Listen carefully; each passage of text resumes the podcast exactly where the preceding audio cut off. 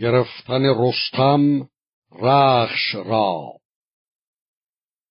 گله هرچه بودش به زابلستان بیاورد و لختی ز کابلستان.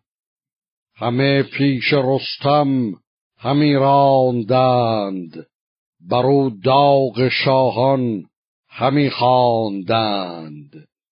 هر اسبی که رستم کشیدیش پیش به پشتش برافشاردی دست خیش ز نیروی او پشت کردی به خم نهادی به روی زمین بر شکم.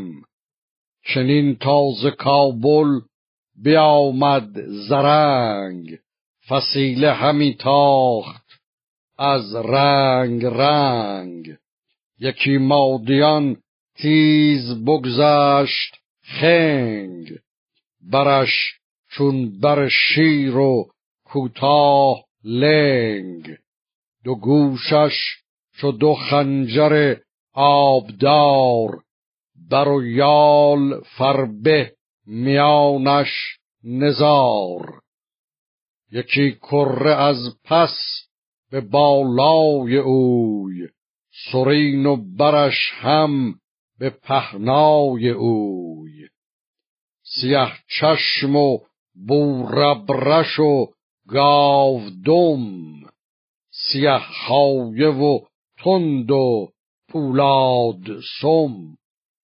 تنش پرنگار از کران تا کران چو داغ گل سرخ بر زعفران.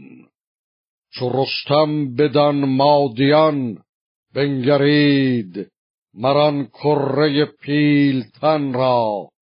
بدید کمند کیانی همی داد خم که آن کره را بازگیرد زرم به رستم چنین گفت چوپان پیر که ای مهتر اسب کسان را مگیر.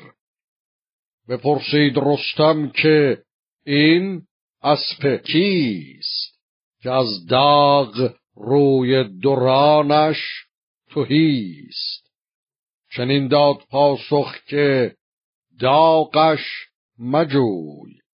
که از این هست هر گونه ای گفت و گوی خداوند این را ندانیم کس همی رخش رستمش خانیم و بس.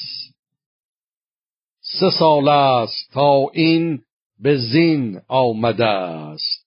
به نزد بزرگان گزین آمده است. چو مادرش بیند کمند سوار چو شیرندر آید کند کارزار. بینداخت رستم چیانی کمند. سر ابرش آورد ناگه به بند. بیامد چو شیر ژیان مادرش. همی خواست کندن به دندان سرش. بغرید رستم چو شیر ژیان. از آواز او خیره شد مادیان. بیفتاد و برخاست و برگشت از اوی. به سوی گله تیز بنهاد روی. بیافشارد ران رستم زورمند برو تنگ تر کرد خم کمند. بیازید چنگال گردی به زور بیافشارد یک دست بر پشت بور. نکردیچ پشت از فشردن. توهی تو گفتی ندارد همی آگهی. به دل گفت کین برنشسته من است. کنون کار کردن به دست من است. ز چوپان بپرسید که این ها به چند است و این را که داند بها؟ چنین داد پاسخ که گر رستمی برو راست کن روی ایران زمی. مرین را بر بوم ایران بهاست. بر این بر تو خواهی جهان کرد راست. لب رستم از خنده شد چون بسد. همی گفت نیکی ز یزدان سزد. زینندر آورد گل رنگ را.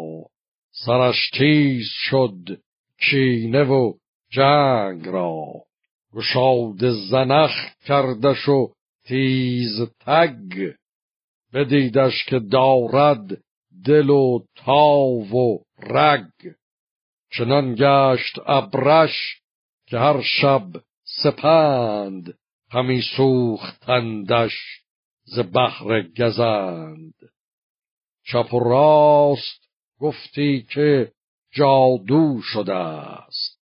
به آورد تازند آهو شده است. زنخ نرم و کف کفکن و دست کش سرین گرد و بینادل و گام خوش دل زال زر شد چو خرم بهار زرخش نواین و فرخ سوار.